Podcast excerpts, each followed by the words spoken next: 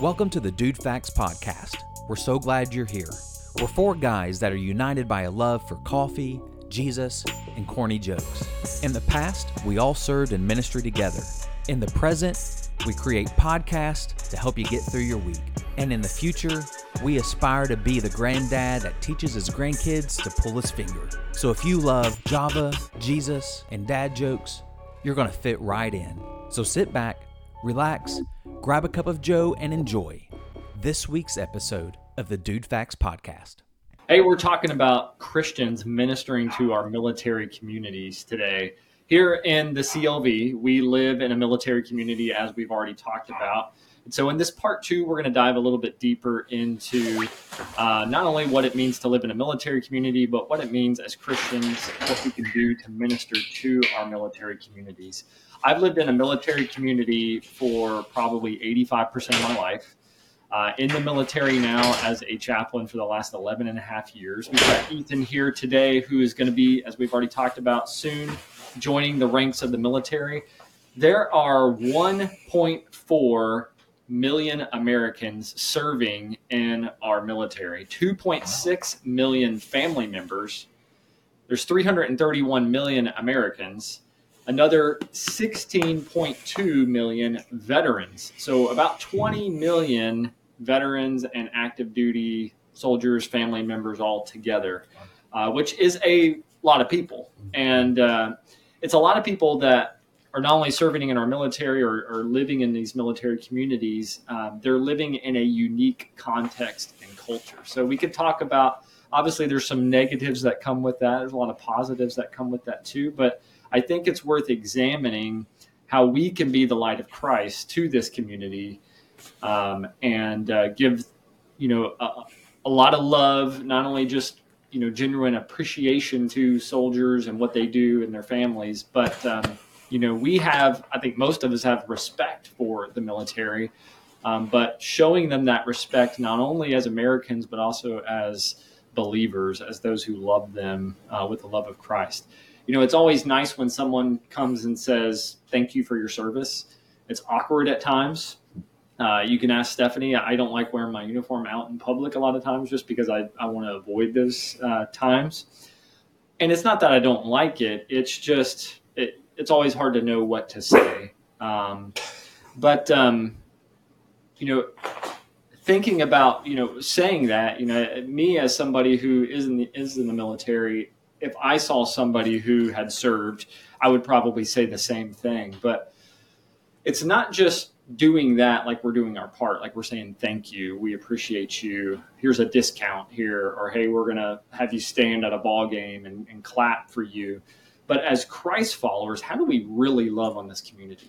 Um, not just clap and uh, say thank you, but how do we go sort of that extra mile? Because the reality is, is that those who are in our ranks in the military, those families as well, those who have served and now are out, veterans who are living with the aftermath of some of the things that they've experienced um, there's a lot of spiritual warfare there. And so I, I, know there's a lot of spiritual warfare everywhere we go in our schools, in our nation, all that. But there's a lot in our military. And how can we as Christians um, really be strategic in that, but also be life promoters as Christians? I say life promoters because we talk a lot, of, a lot about suicide intervention, prevention, and those things are important. But it's not just about trying to stop death, it's about promoting life and I've got a shirt here. This is called Stop Soldier Suicide. I love this organization. I help raise money for this organization. I do. Last month, I, I ran 100 miles and just online threw it up, and, and people donated. And I donated a few hundred dollars to this organization. I, I love what they do, but it's more than just trying to stop suicide. Obviously, we want to, but how do we promote life as Christians and promote the fullness of life that's found in Jesus Christ? Because that's something that we see in our military community. There are high suicide rates that come not only out of our military, but of our veterans, and we're going to talk about that in a minute. But I think it's important for us first just to look at, you know, obviously there's a lot of scripture that talks about the military and um, talks about soldiers, and, and there are people in scripture that, you know, obviously we're military leaders. We think of David, we think of Joshua, one of my favorite books, Joshua, uh, incredible But Jesus deals with a centurion, and some versions will say uh, an army or a military officer.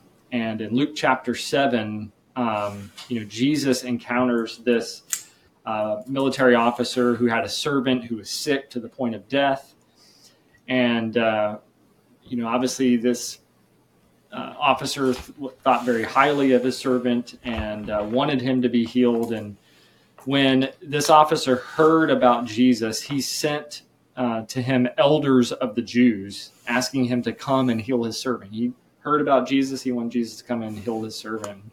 So when they came to Jesus, they pleaded with him and asked him earnestly, saying, He is worthy to have you do this for him. He loves our nation.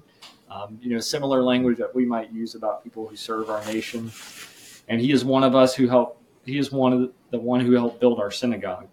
And so Jesus went with them, and uh, when he was not far from the house, the centurion's friends saying to him, uh, Lord, do not trouble yourself, for I am not worthy to have you come under my roof. So even though he's a, a military officer, he's humble and uh, recognized Jesus's um, lordship and, and, presence here. And he said, Therefore, I, I, did not presume to come to you, but say the word and let my servant be healed. So he he humbly recognizes who Jesus is, but at the same time, he wants Jesus.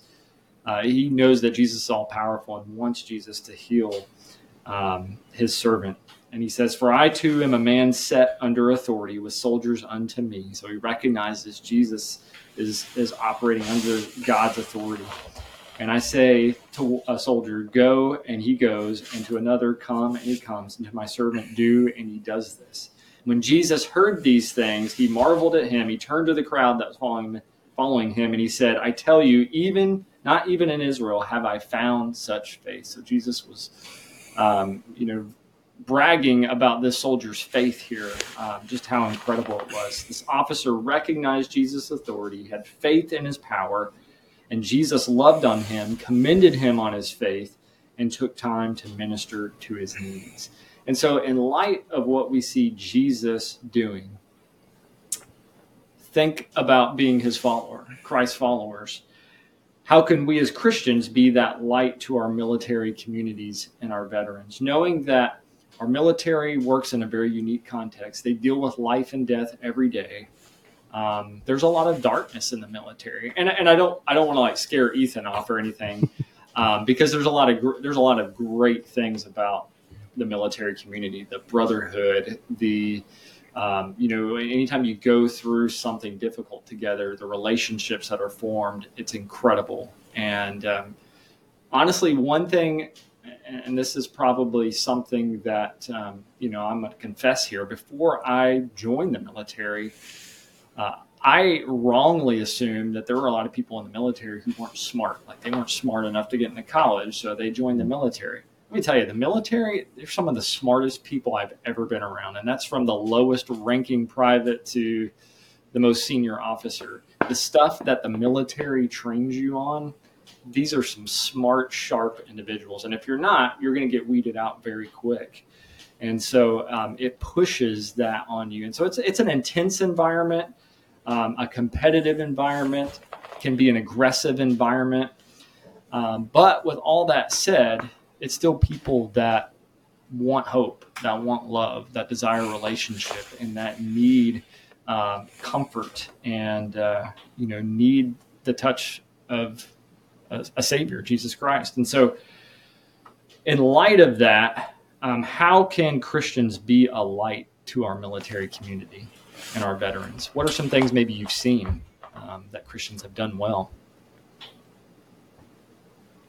Well, when you when we when we talk about being a light, you know, when you think of beginning of John, where he says, you know, um, the light calls Jesus uh, that, that the light of men have or I'm missing it, but this light has become the light of men. Speaking of Jesus, and then Jesus says, "I I am the light of the world." Then he looks at his followers as, "You are the light of the world," and then go let your light then shine. And so when I when I think about that, I always think one, okay, well, what is our light?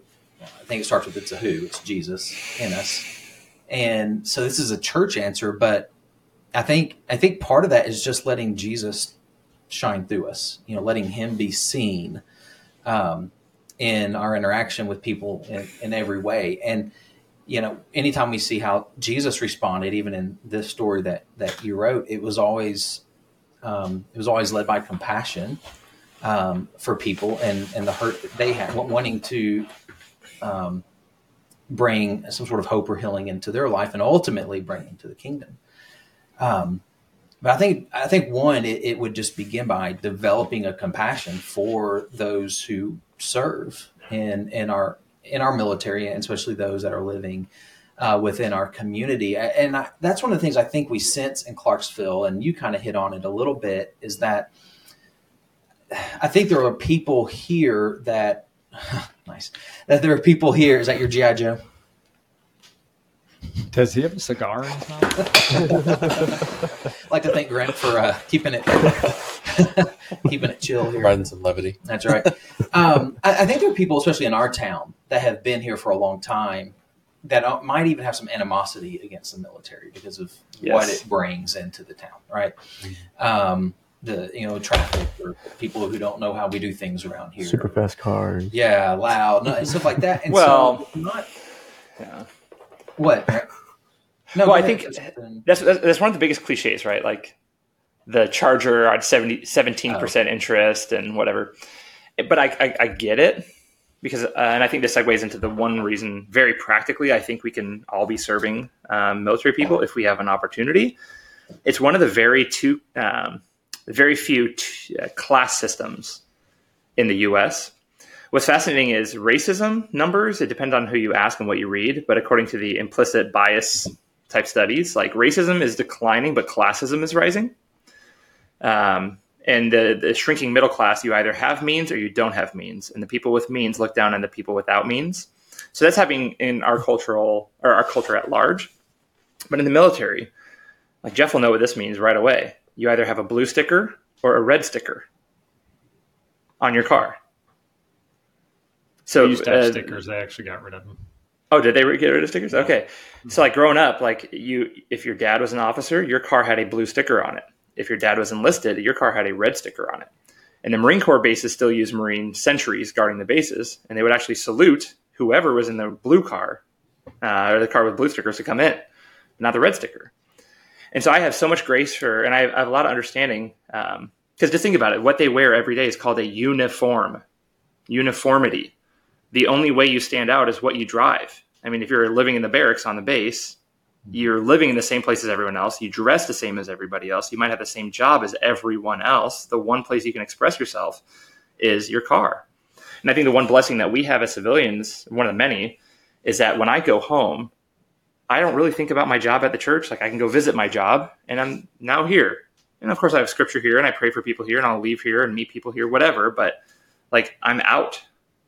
I'm not living in this culture that I cannot get away from. In the military, you sign a contract. You have to do things.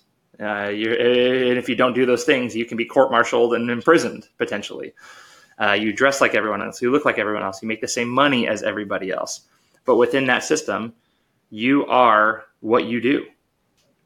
And at the end of the day, even the most accomplished person with a red sticker on their car, an E9, or even the sergeant major of the Marine Corps, right? Salutes the 01 who could have just finished uh, college, um, you know, doing an ROTC program, getting a full ride, being the biggest party boy in the world, not having a clue what to do, but he's a blue sticker. So I think one of the things that practically Christians can do is provide access to your other spheres outside of the base, outside of that world where the individual can be an individual because Jesus has always cared about individuals. Um, I think that's really profound, especially the families. As a kid, you own what your dad does on a military base, no matter what. Like your dad's social security number is almost more important than yours. Who your dad works for, what unit, uh, what rank, what position. You know, we were super proud of my dad when he was on the Presidential Helicopter Squadron as a crew chief. Ethan, that's what he did. Uh, he was one of the Marines that would salute the president in dress blues from Reagan through Clinton super proud. And then we go from there to Hawaii, where I'm hiding what my dad does because I don't want to catch flack for what he does.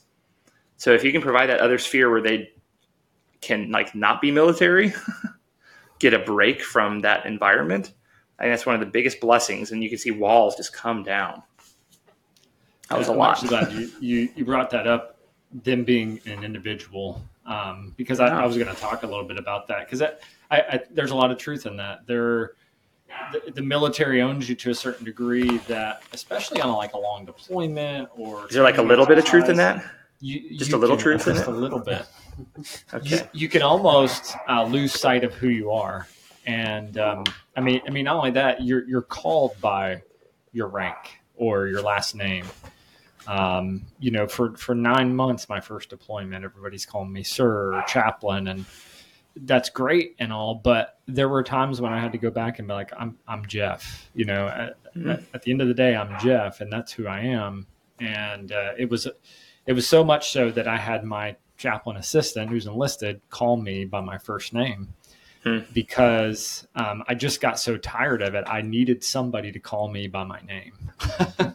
and, Yeah. uh, and, and, and so I ordered her to. I was like, "You're going to just call me Jeff." And it felt weird for her at first, but once she did, it, it was fine.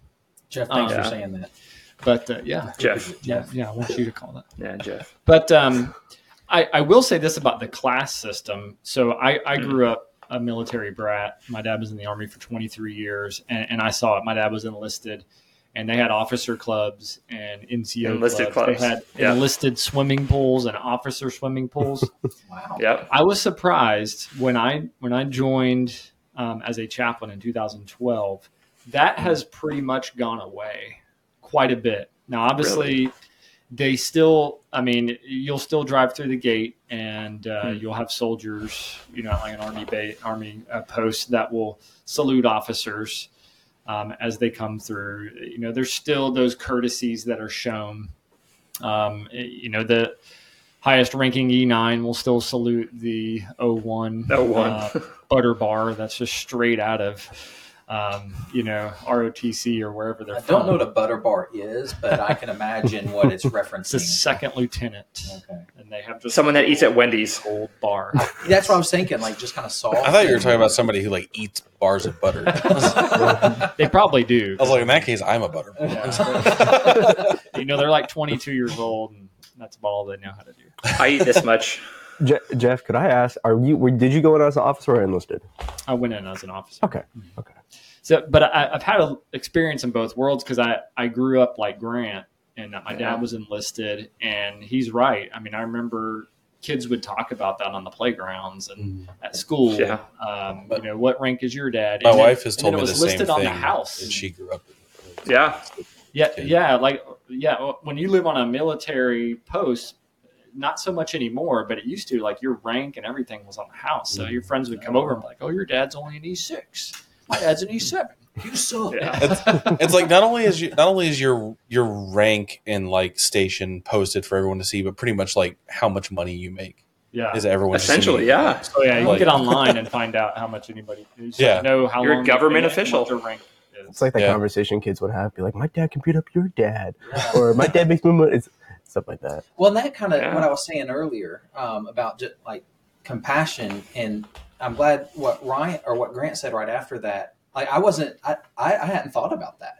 Like their cars, just like that, are a way they can show An expression of them. Yeah. and I, I think that's important for, for me to learn and for all of us to understand um, are some of those unique things uh, that the military carries and that we just don't understand uh, or we Yeah. don't know about and so trying to understand those things uh, but just just looking at them whether you know these inside things or not you see someone who's clearly military say i don't i don't know what their life is like because i'm not like that and i wasn't raised that Yeah. way Mhm. you know I, I have an uncle who um, was was killed in vietnam and um, I, I've never met him. So, like, you know, and I was born after Vietnam. But what? uh, and then I know, and then my brother was. Are you sure about uh, that?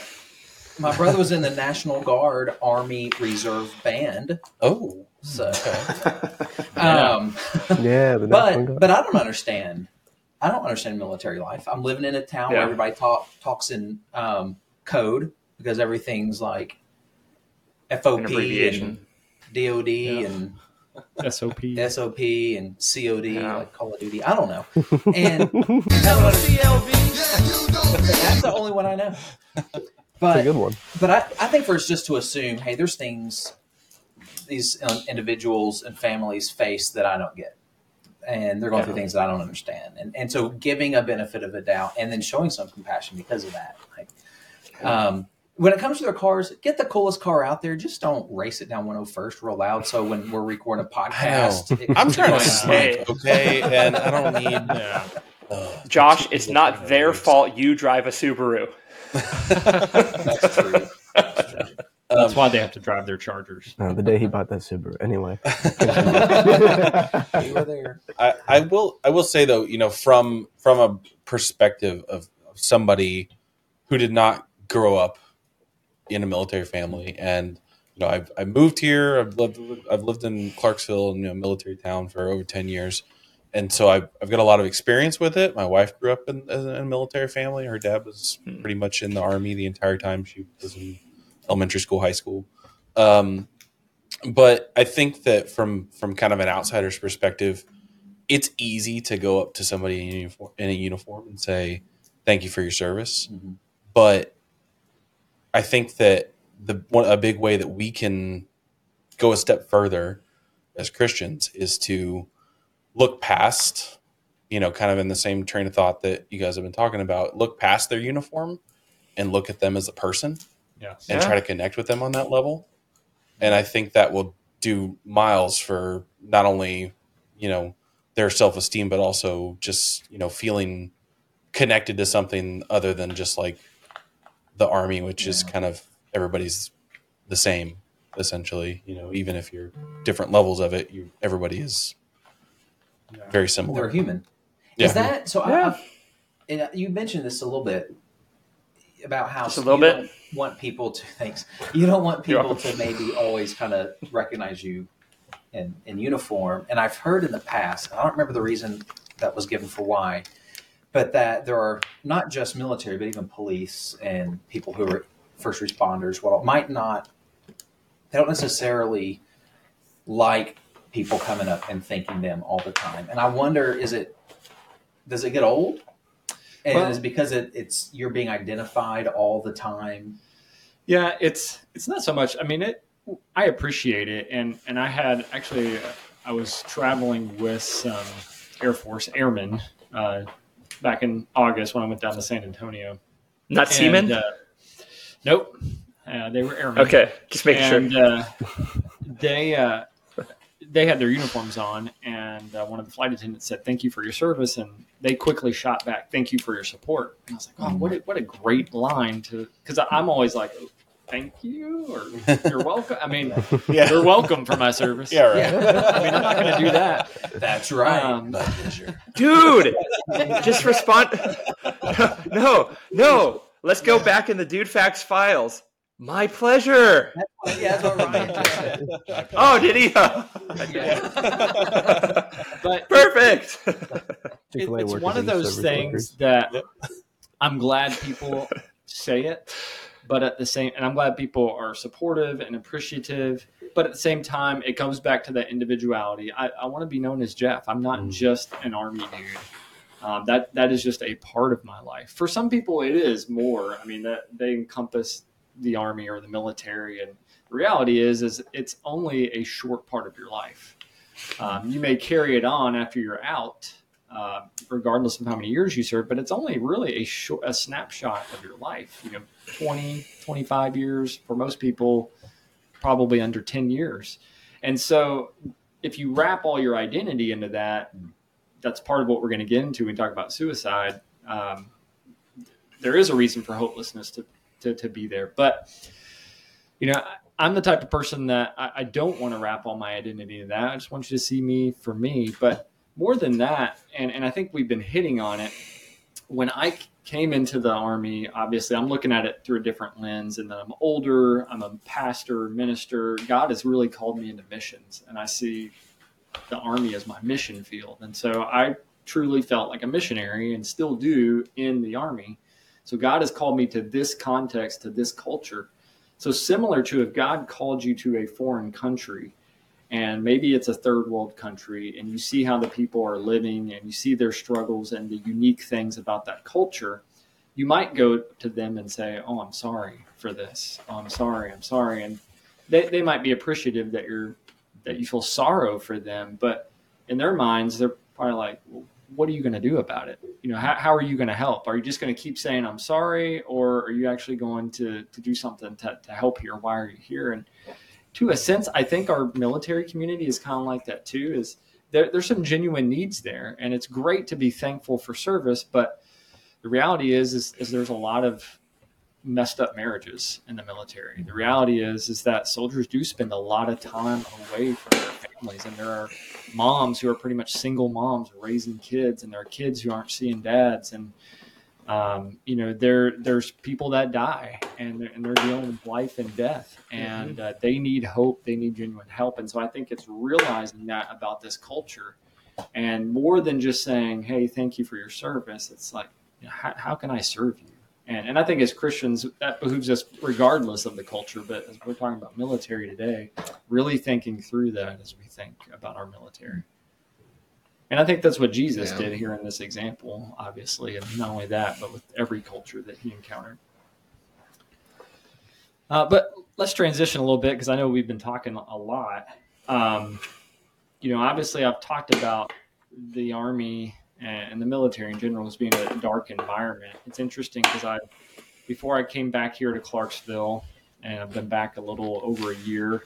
I spent three and a half years at West Point, and so I was working with cadets. I was like a youth pastor to cadets for three and a half years. It was awesome, but um, so often I would have cadets walk into my office and say, "I feel the spiritual warfare here," uh, and, and, it, and, it, and it would just blow them away and uh, they would jump on my back like that, Grant. Uh, it'd be like giving them a piggyback ride. But um, there is, and it's something I noticed too. As soon as I stepped foot into my first unit, even though I, I met some great people, had some great conversations, was able to share the gospel quite a bit with people that you know needed to hear the gospel. It, it can be a dark environment because you're dealing with life and death. I mean, you're dealing with it every day. People have experienced loss. People have seen horrific things, and um, then they they leave. Sometimes not by choice. Uh, they they uh, gra- not graduate, retire uh, from the military, and uh, still deal with that. Um, you know, stress, anxiety, all those things. So, suicide is a big problem amongst our veterans and in our military community. It also is in our world. Uh, get that too, and, it, and the rates are rising not only in the military but also in the United States but it is the second leading cause of death in veterans under the age of 45. 31.7 uh, people per 100,000 veterans in their life by suicide, compared to 16 in 100,000 non military adults. There was a stat that was going around for a long time and it's still used quite a bit, but at one time there were 22 um, veterans or soldiers a day committing suicide and you'll still see that quite a bit. I actually, um, so every Wednesday, it's just sort of a thing I've started um, on my my running Instagram uh, profile. But every Wednesday, I do 22 push-ups, and I do it for the 22 a day stat. Um, but um, it, it's just something I, I use it as just a way to bring awareness, not because I want people to know, hey, people are committing suicide, but hey, what are we going to do about it? And as Christians, I think we have a real opportunity because we know the life giver. And so, what, what better way to minister to a community that's experiencing hopelessness, that is struggling and, and sometimes not knowing where to turn to, than showing them the life giver? And it seems like a simplistic answer, but it's amazing when I would work with soldiers, when I worked with cadets, how at the end of the day, I can give them all the practicality in the world as far as, hey, here's some things you can do to deal with stress, anxiety, depression, all this. Yeah, you can go to behavioral health and you can take pills and, and all that. I'm not trying to knock any of that. But at the end of the day, Jesus is really what turned lives around. I have so many stories of individuals that I was able to share the gospel with and just was able to sit back and watch God radically change their life and then go from somebody who wanted to end their life to somebody that had great hope in their life. And so, um, you know, as we think about this being an issue in, um, you know, the community that we live in, but also our nation. I'll just be honest. I don't have all the answers other than I know Jesus is the answer. But you know, what are things that what are the, some of the things that we can do as Christians to really combat this problem? And obviously, not only in our military, but in our nation, with people that think, you know, the only way out is for me to take my own life. I'm, I'm so hopeless that that's it.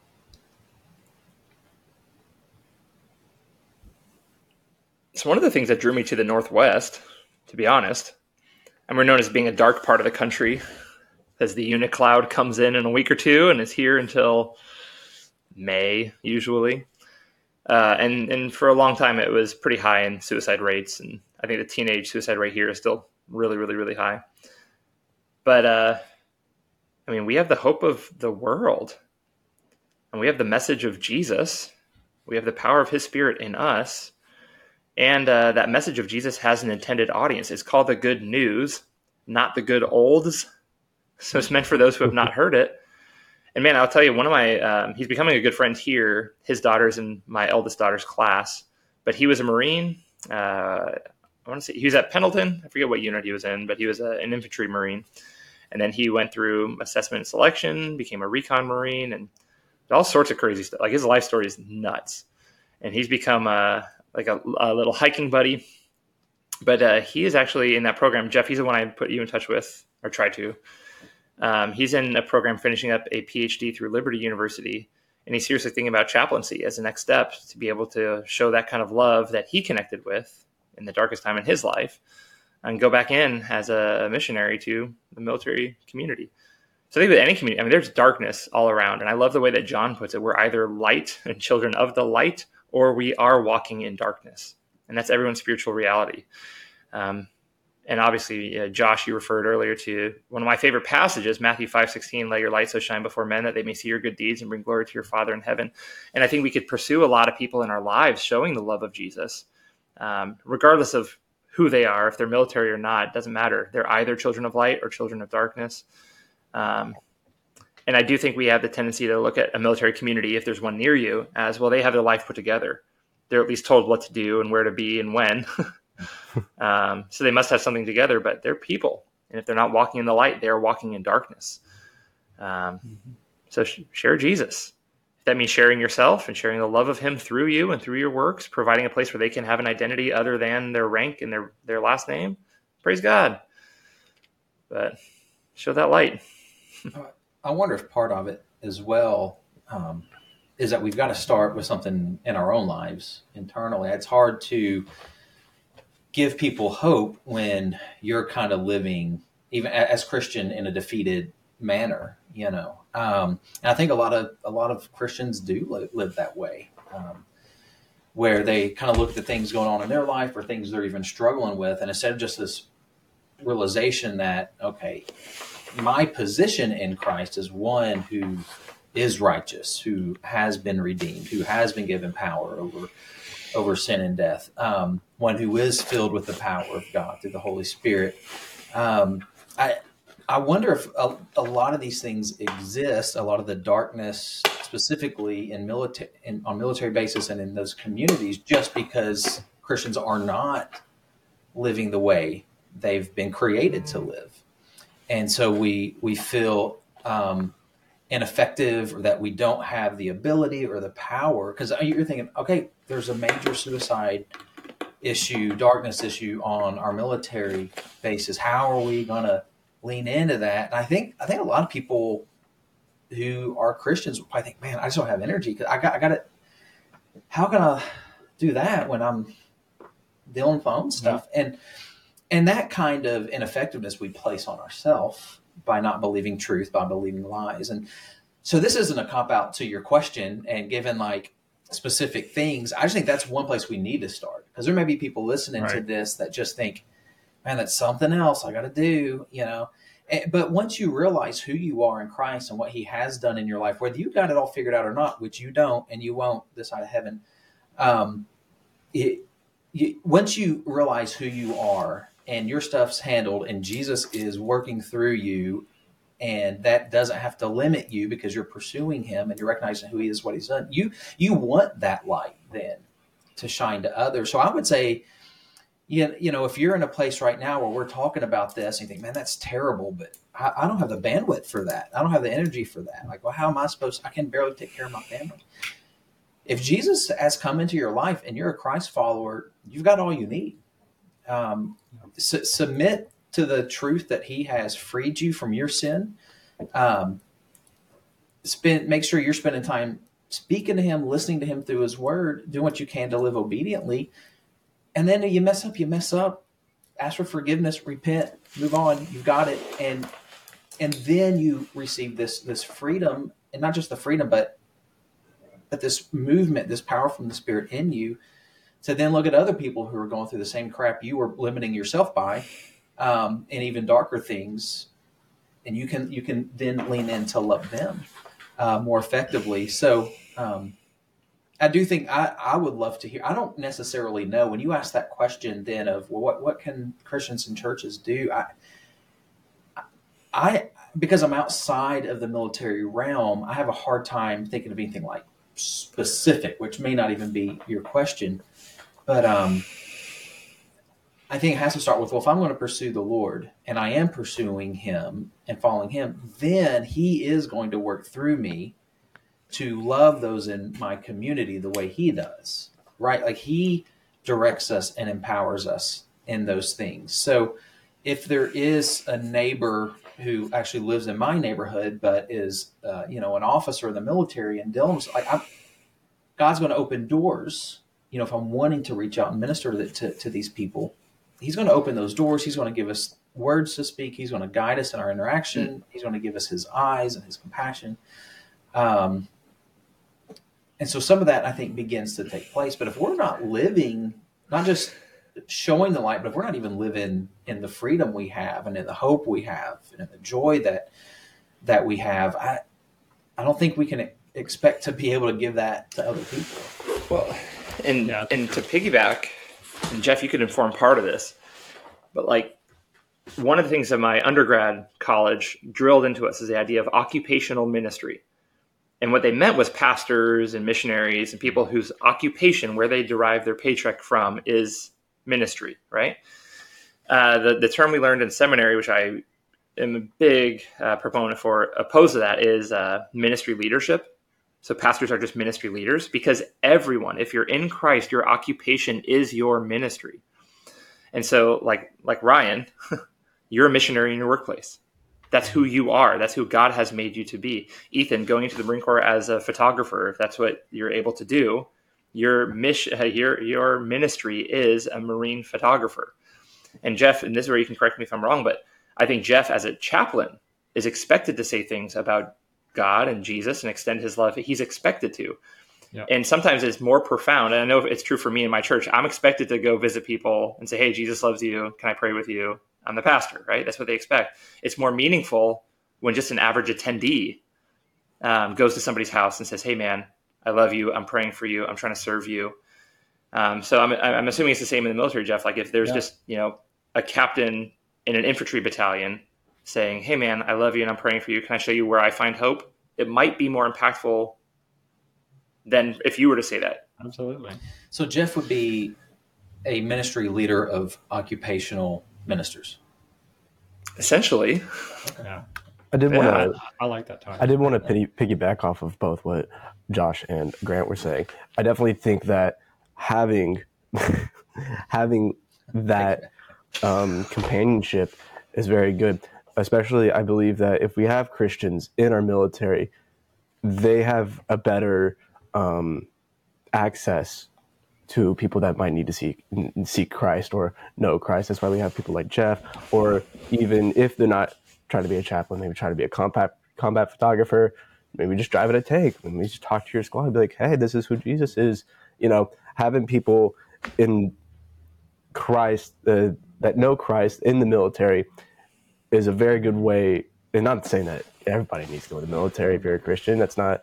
But being able to have that Christian in said military and able just to be able to sit, talk to people, and that might be easier for some people to get to know because it might be awkward sometimes if just a random Christian comes up to a, a marine or a military person and you're just like, hey, how can I help? How can I pray for you? But when you got somebody that knows what you're going through, knows what you've been through, and is trying to help you, and they've also been through that same situation or similar situation, I definitely think it helps a whole lot with understanding. Yeah, Well, and that's true stewardship. Brings up such a, a great point and, and really a good transition because part of going into any culture is understanding that culture. And so I think it behooves us as Christians to listen to um, those who are in the military culture and uh, get an understanding so that we do know how to minister. But one of the things that's always been impressive is so I don't live on the post right now, um, but both my neighbors on either side of me are in the military. I got a warrant officer on one side and I got a captain on the other. then two houses down is another major chaplain who actually works in the same office as I do right down the hall. And so the Crazy. four of us, here we are, all military. But what's neat is my neighbor to, if I'm facing the street to the left of me, her husband went to uh, the field not too long ago. And um, she asked, Hey, can um, my son Silas go over and mow her yard? Same thing with the chaplain that lived two doors down. And uh, he got a little moolah out of it. But it it's just things like bit. that. Li- li- Like we're able to support each other and just kind of understand like hey yeah husband's going to be gone wife small kids you know Mhm. let, let's step up and help them out. We understand some of those things. I think are common sense but it's just so sort of knowing that. And so i think it behooves us as christians to understand the culture a little bit. And so i think that's one way that we can do that but also when it, as it relates to suicide not being afraid to talk about it. I think sometimes we're a little like we, we obviously promote life and all about life and life is worth living and jesus is the hope. We, we could say all that and understand that. But specifically talking about suicide maybe even engaging with somebody and asking them are you thinking about suicide? We're, we shy away from that because we feel like it's awkward or we don't want to talk to somebody about that because they're going to get offended if um, they're not thinking about it but we ask them that hey it's worth stepping in and asking that question to help maybe step in and, and save their life. But Yeah, also, especially if you see like a Chicago, Chicago Bear sticker. Like, on Oh, car. yeah, I mean, you know they're depressed. flag right there. but you know, spiritual warfare is is real, Sorry, Grant. And uh, and Yeah, and it's prayer is a must for those Bear fans like like uh, Grant. But I, I the other thing I think they're still winning. the other thing, as long as DJ Moore scoring touchdowns. Um, it is. The other thing that I think is key with our military, especially with our veterans, and, and I'll share this and we can kind of transition and close here, but one thing that's key for a lot of our veterans is the idea of one showing them life, love, but also forgiveness, because that's something that a lot of our veterans are holding on to is this idea of they screwed something up. They lost a buddy, it was their fault, or I should have been me, or you know there, there's things that replay in their minds and they haven't forgiven themselves.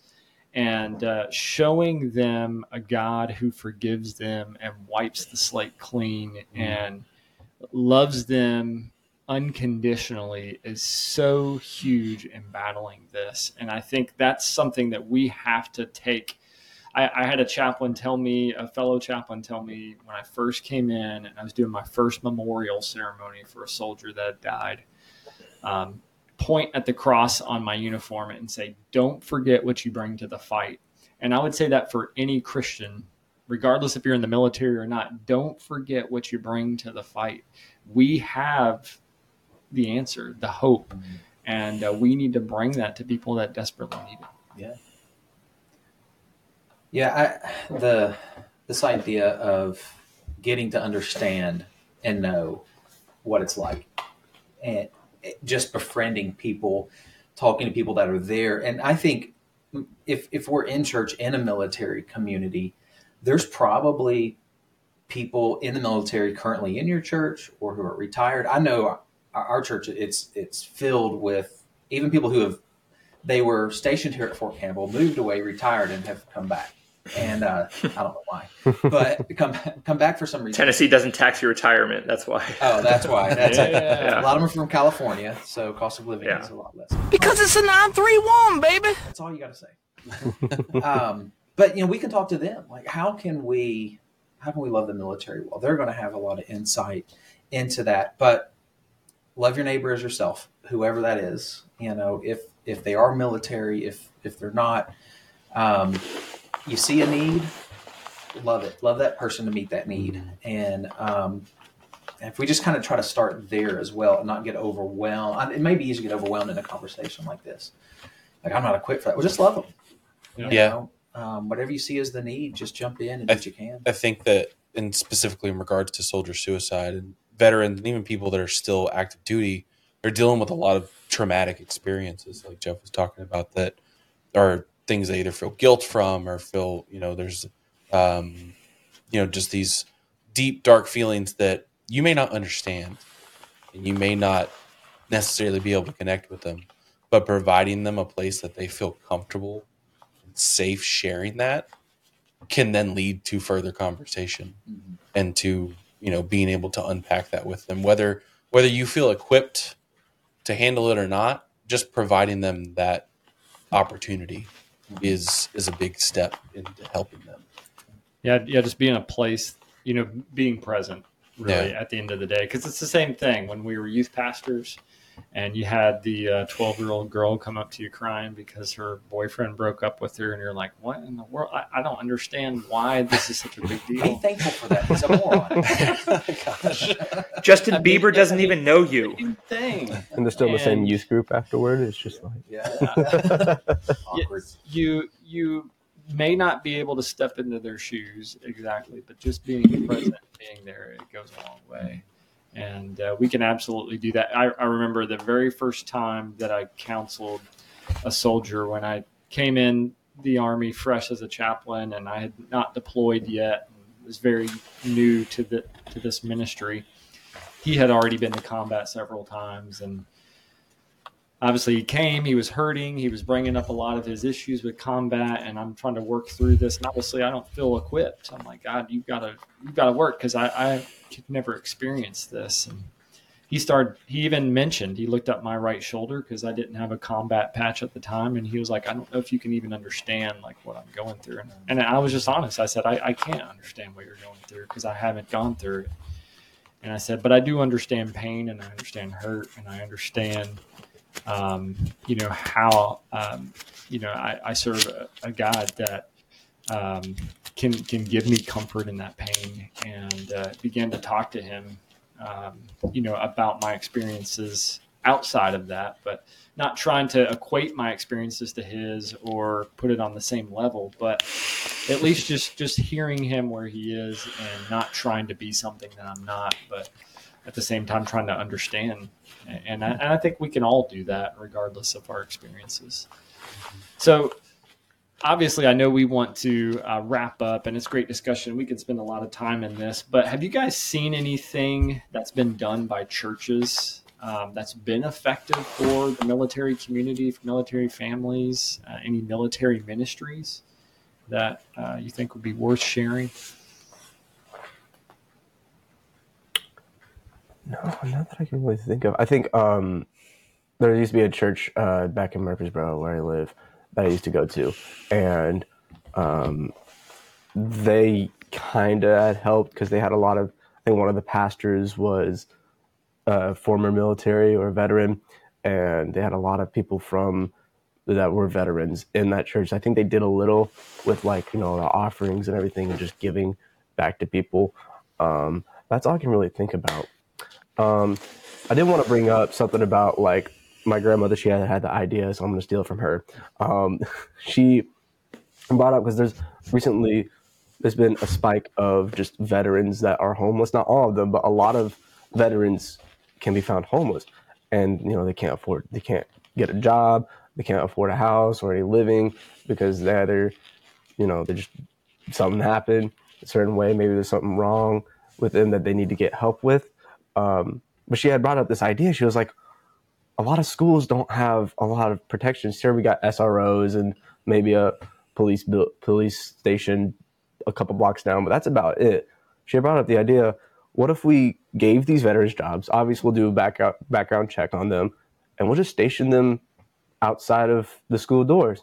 That way, we don't have to worry about any, you know, school shooters or anything unsafe coming in or out of the building, stuff like that.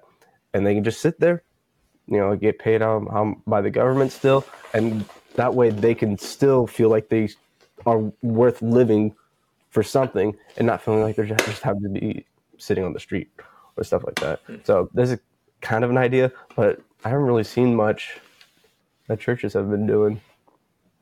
Most of the things I see, I see a lot of support for military families, uh, especially when people are deployed.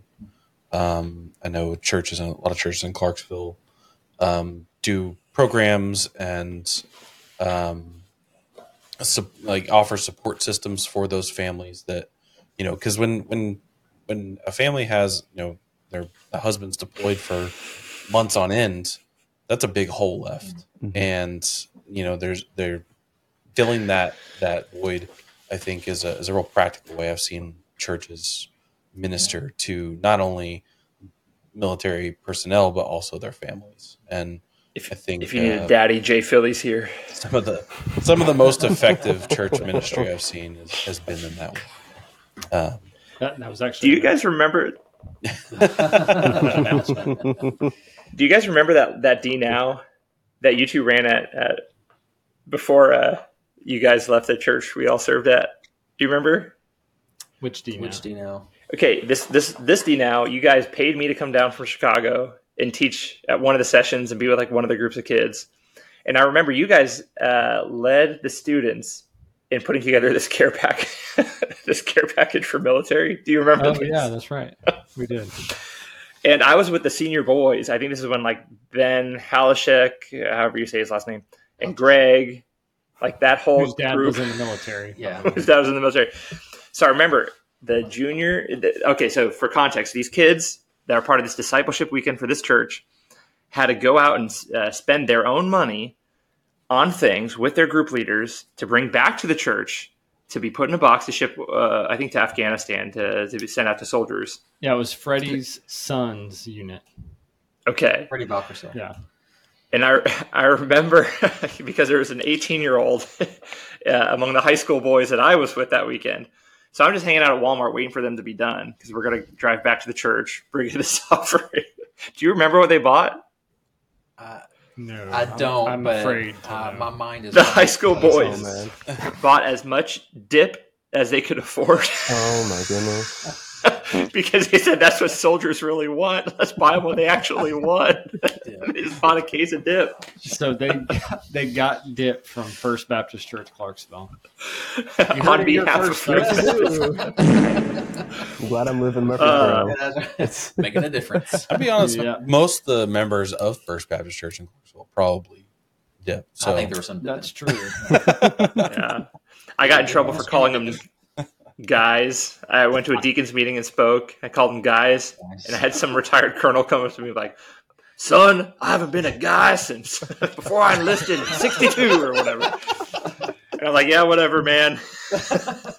I'm an unpaid intern this summer." I'm just picturing those soldiers opening that box and up, just shocked that there's dip in there. And there's a there, there's even a card in there signed by Kevin Kennedy. Hey, got you covered. So wait, who is? Wait, you were the leader in this group, though, right, Grant? No, so technically, I was hosted with them. We were paying. I forget who was their leader. Oh, Yeah, you paid me to come speak, and then I got to you stay know in that what was in the box before it got sealed and brought to the church? I knew it because they brought it to the car. I said, "What? What'd you guys get?" They're like, "A bunch of dip." really?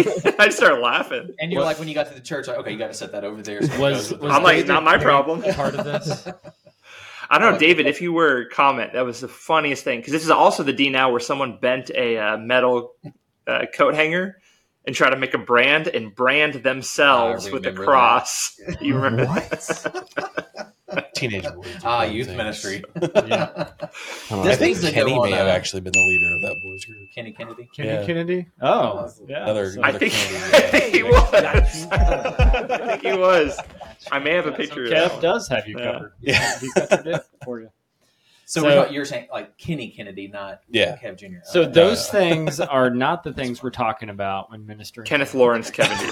Kennedy. Do Yeah. something different than that. Yes. Dare to be. don't send boxes of dip.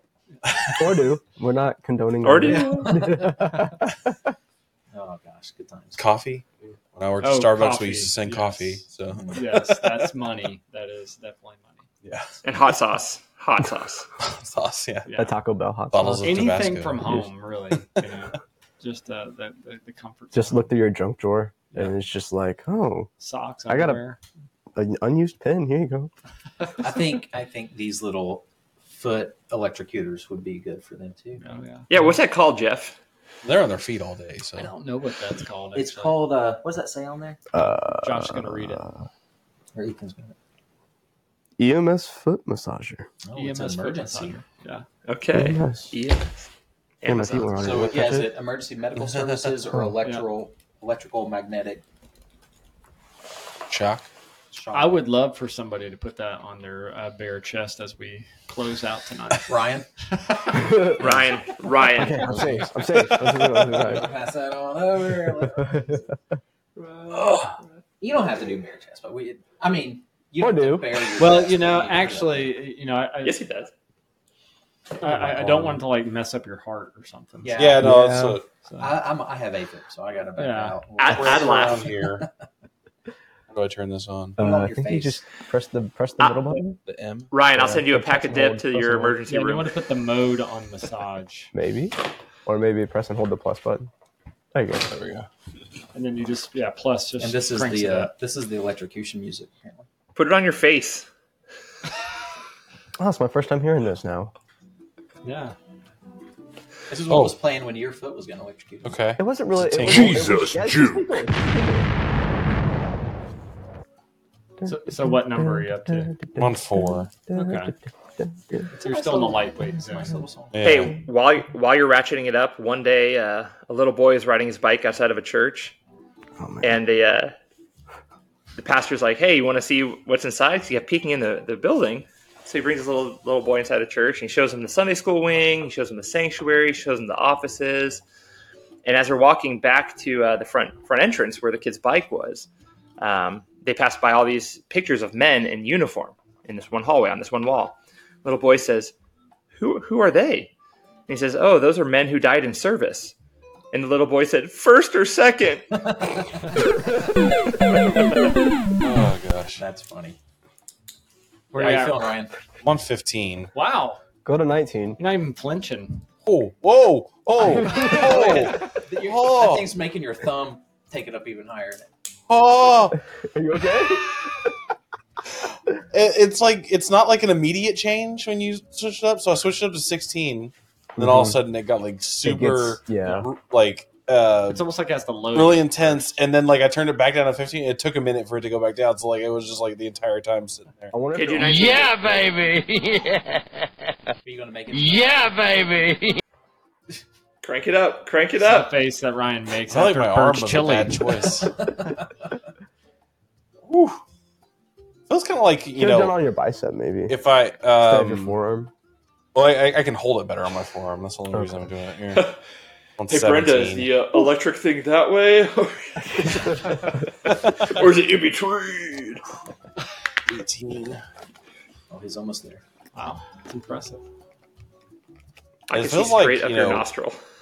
It's really strong, but like if you ever like lay on your arm when you're sleeping, you like wake up and it's like Didn't um, Detroit Babe complain about the angle? Yeah, Of she's probably gonna camera complain lens. again. I, I got a I got a laptop stand I'll bring next time, but I was going to ask, do we want to go over statistics? Sorry to kind of just kill everything. do we want to go over this, this, this uh, statistics? Well, he he gave us some. You got one you want to? I did. I, Sorry. I have. Uh, oh, no, it's okay. Oh, do we want to Is finish this it? music appropriate for the statistic you're going? Um, well, I was going to share Tennessee statistics. Oh yeah, okay. So Oh, go for it. I can share Florida man statistics. You have Florida statistics? No, I don't. Uh, I don't have it pulled up. Uh, I don't know. This is Not perfect. those um, No, yeah. What was it you came across? So I I had come across um, I was doing a bunch of research last night because Josh told me about what we were going to talk about. And That's way more work than we do. I know.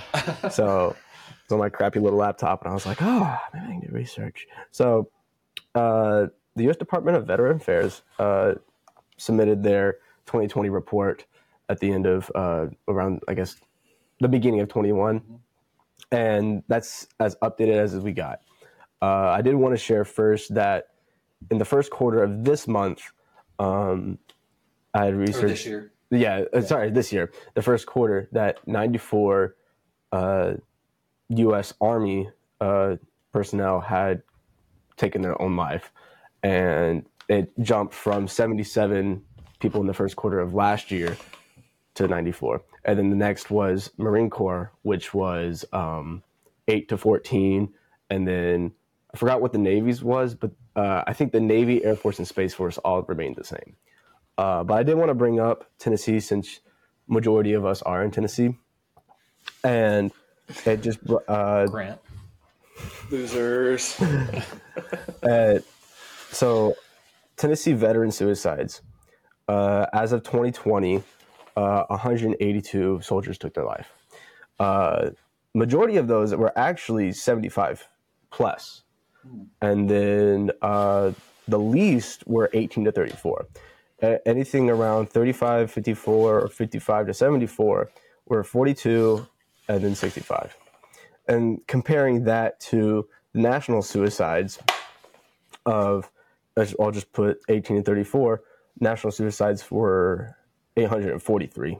So of 23 of Tennessee, there's a total of 843. And then uh, as of 2020, 6,146 soldiers took their life, um, which is it was 300 million people in the United States of America plus, but and then for every well, I think Jeff had said it was 37.1 of every 100,000. That's still a mass majority. And those numbers, uh, they've taken, it, it, it was 6,000 and some change since 2001 all the way to 2020, which was the 6,146 people. Um, and so it was around 6,000 per year soldiers took their own life. So that was that for um, Tennessee. And for the southern region, it was 2,643. So that's including anything from Texas, Tennessee, all the way to South Carolina and down. That's all that, which is crazy to think about how we have a third of soldier suicides in the South. So I just, I think that was really crazy. And then I don't know how many, how many of us are from Texas? I think I lived there. We've all lived lived in Texas, but. I think you and I are the False. ones. Okay. Texas. False. Grant's the only one who's not living there. oh, okay. All the cool people that lives in Texas. Well, Texas, they did one for Texas, and it is a bigger state, especially in population. So the numbers are, we're probably going to be higher, and which is true. Um, 18 to 34 year olds in Texas, to not 89 of them took their own life. The highest one was 55 to 74, which was 171.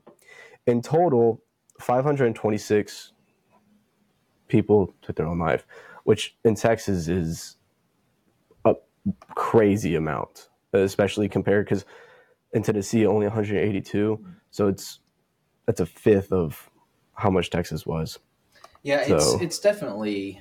I mean, it affects. It's affecting Mhm. like every area Oh, of the sure. country, and and it is here in our southern, safe, you know, Tennessee that we deal with that. So it's all around, and I think our conversation tonight has been is. really helpful uh, to to think through, you know, ways to Yeah.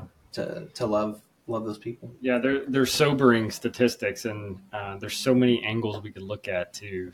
Um, it's just a reminder again that the spiritual warfare is real. That we need to be strategically looking at opportunities to engage that culture like we would any culture. Um, but at the end of the day, I, I know we talk. Uh, we're, we're dismissive at times, and we shouldn't be. But our culture is a prayer. But we need to spend time praying for our military families. And if anything, that brings a sensitivity to our hearts, and I think really puts us in that direct conversation with God to where Holy Spirit lays things in our hearts that we can do um, to you know for our neighbors, for those people that we work with or that we encounter. Uh, who may be in a military context. Great discussion tonight, guys. I know we've have to to wrap up here. We've we've had great long discussion tonight, and hey, it was great having Ethan here. Thank you. Thank and you. Uh, we're going to be praying for him as he gets ready to um, embark on this. I uh, did get news. Uh, I think I was talking to, to Josh about it before we started recording.